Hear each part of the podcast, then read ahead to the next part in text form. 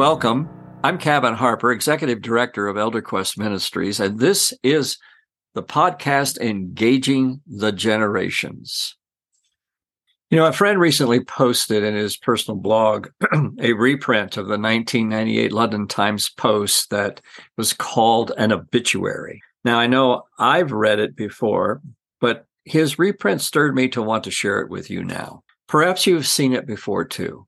I've attached as well uh, to this um, audio uh, version my own personal thoughts at the end. And by the way, I'd love to hear your thoughts too.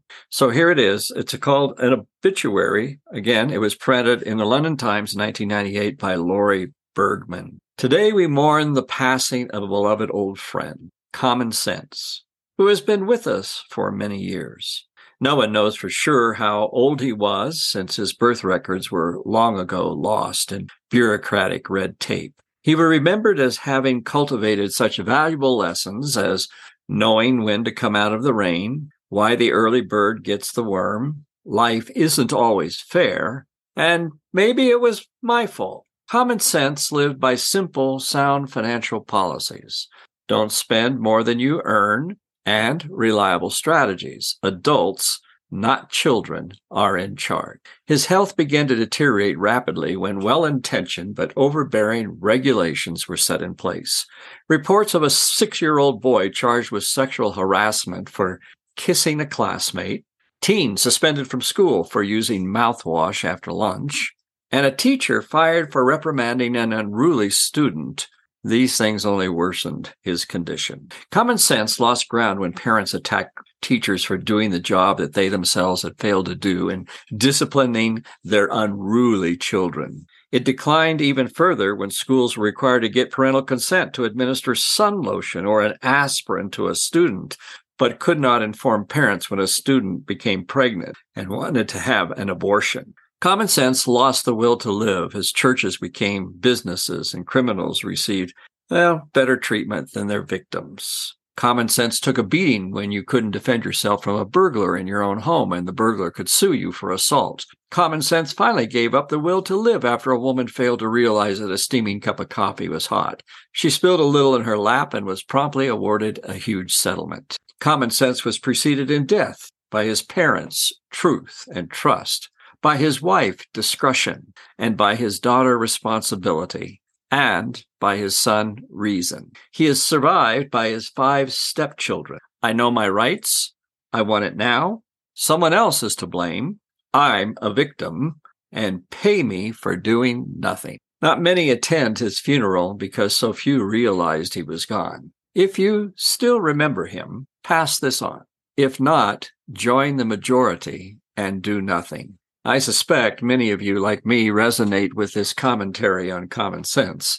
There are more than a few people who wonder what happened to common sense in our day. If you are an older person, you probably think it's the younger generations who killed common sense. And yet I wonder if we even understand what common sense means. The meaning resides in the word common. In other words, common sense is about the common convictions that have been assumed throughout human history about relatively reasonable expectations, which make it possible for people to live together in a responsible and productive society. Certainly, there's been a certain common understanding of common sense in our society over the years. And while we might lament that much of that has died, perhaps common sense is not actually dead. He may only be in a deep coma and there might still be hope for resuscitating. The problem, however, with common sense is the limitation of the word common. In other words, what is commonly considered sensible by that general population of the day, which, by the way, tends to shift with the wind of public opinion. Unfortunately, common does not necessarily presume wisdom or truth. The greater loss or danger may not be common sense, but a scarcity of wisdom. Even so, Wisdom requires the admission that there is only one true absolute source of wisdom, which is not human sensibilities. True wisdom can only originate from the ultimate source of wisdom, God the Father, Almighty and sovereign creator of all that exists. And if we don't take that to heart, then it will be difficult to find common ground for that which truly makes sense. While we like to think that common sense is for the common good, and it often is, the common component of common sense, unfortunately, does not always have its compass aligned with true north. Only God and His Word can keep us aligned with the source of true wisdom, to guide our sense of those things that allow societies and families to flourish. That's why the Bible says, My son, preserve sound judgment and discernment. Do not let them out of your sight they will be life for you. That's found in Proverbs 3 21 and 22. Wisdom is able to resuscitate and even regenerate common sense so that it can become correct sense.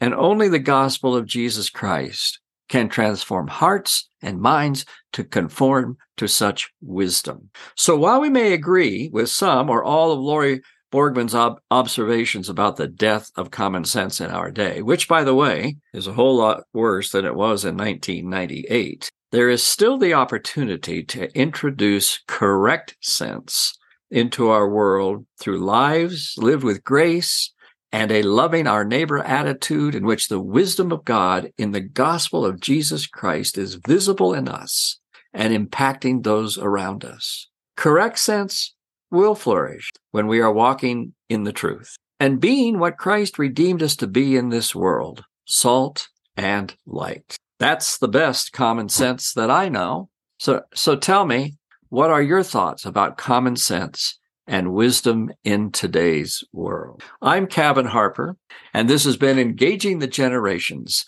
I hope you'll join me again for another one of our episodes and that you'll let me know what you think about what you've heard.